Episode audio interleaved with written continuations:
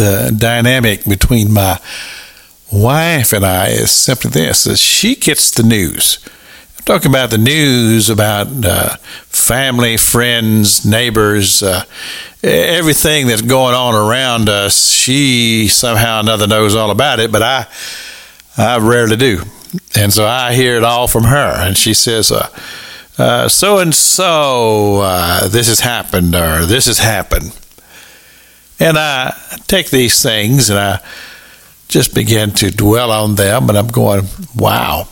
Uh, where is the regard in people's lives about anything that's uh, pleasing to God or not pleasing to God? I hear about this person over here, and uh, uh, they're going to have a child now, but there's no marriage involved in it. Or, or I hear this person over here, and they're engaging in this type of activity, and uh, obviously no uh, comprehension that God would be pleased or displeased, and and I know that I am an imperfect man myself, and uh, I don't really have much of a right to say this or that about anybody else, other than the fact.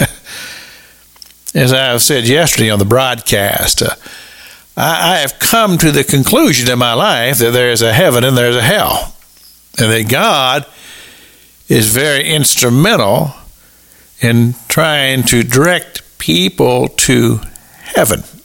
And that's where I want to be. When I finish my course here on this earth, I I want to be in heaven.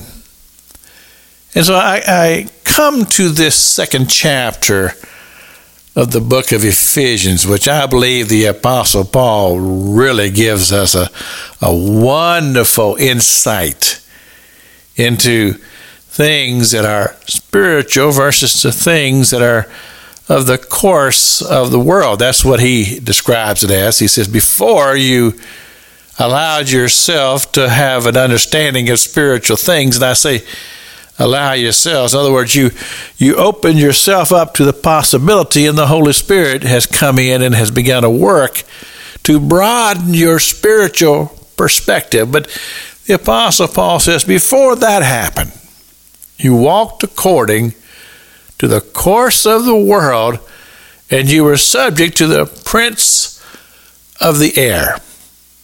And simply as I read that, it says to me that uh, a person has no regard about spiritual things at all. Never mind the very heart of God and, and, and what brings joy to the heart of God and what would cause sorrow to the heart of God. No, no regard to that at all. Just simply the fact that you know, the old expression they used to use in the 60s is when it feels good, do it. Well, there are consequences to that.